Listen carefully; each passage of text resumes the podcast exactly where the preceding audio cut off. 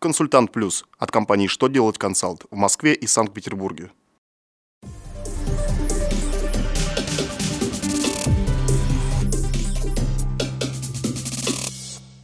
Добрый день! Для вас работает служба информации телеканала «Что делать ТВ» в студии Шардуба Алексей. В этом выпуске вы узнаете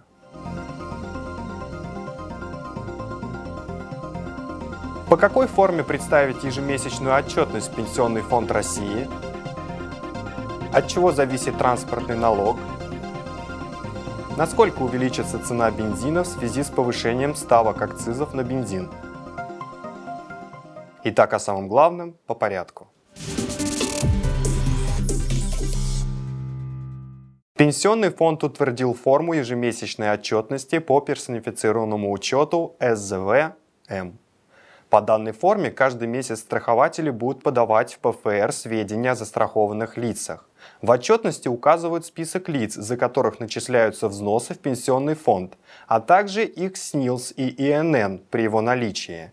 СЗВМ сдают не позднее 10 числа месяца, следующего за отчетным периодом.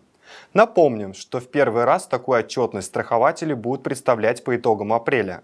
Новую форму СЗВМ за апрель 2016 года нужно будет предоставить не позднее 10 мая.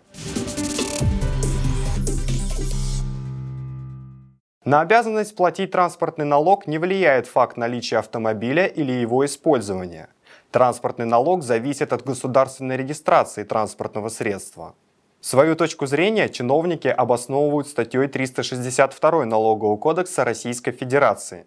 В ней сказано, что исчисление транспортного налога прекращается с месяца, следующего за месяцем снятия транспортного средства с учета в регистрирующих органах. Исключение составляет случаи угона транспортного средства либо возникновения права на налоговую льготу. Больше никаких причин прекращения взимания транспортного налога законодательством не установлено.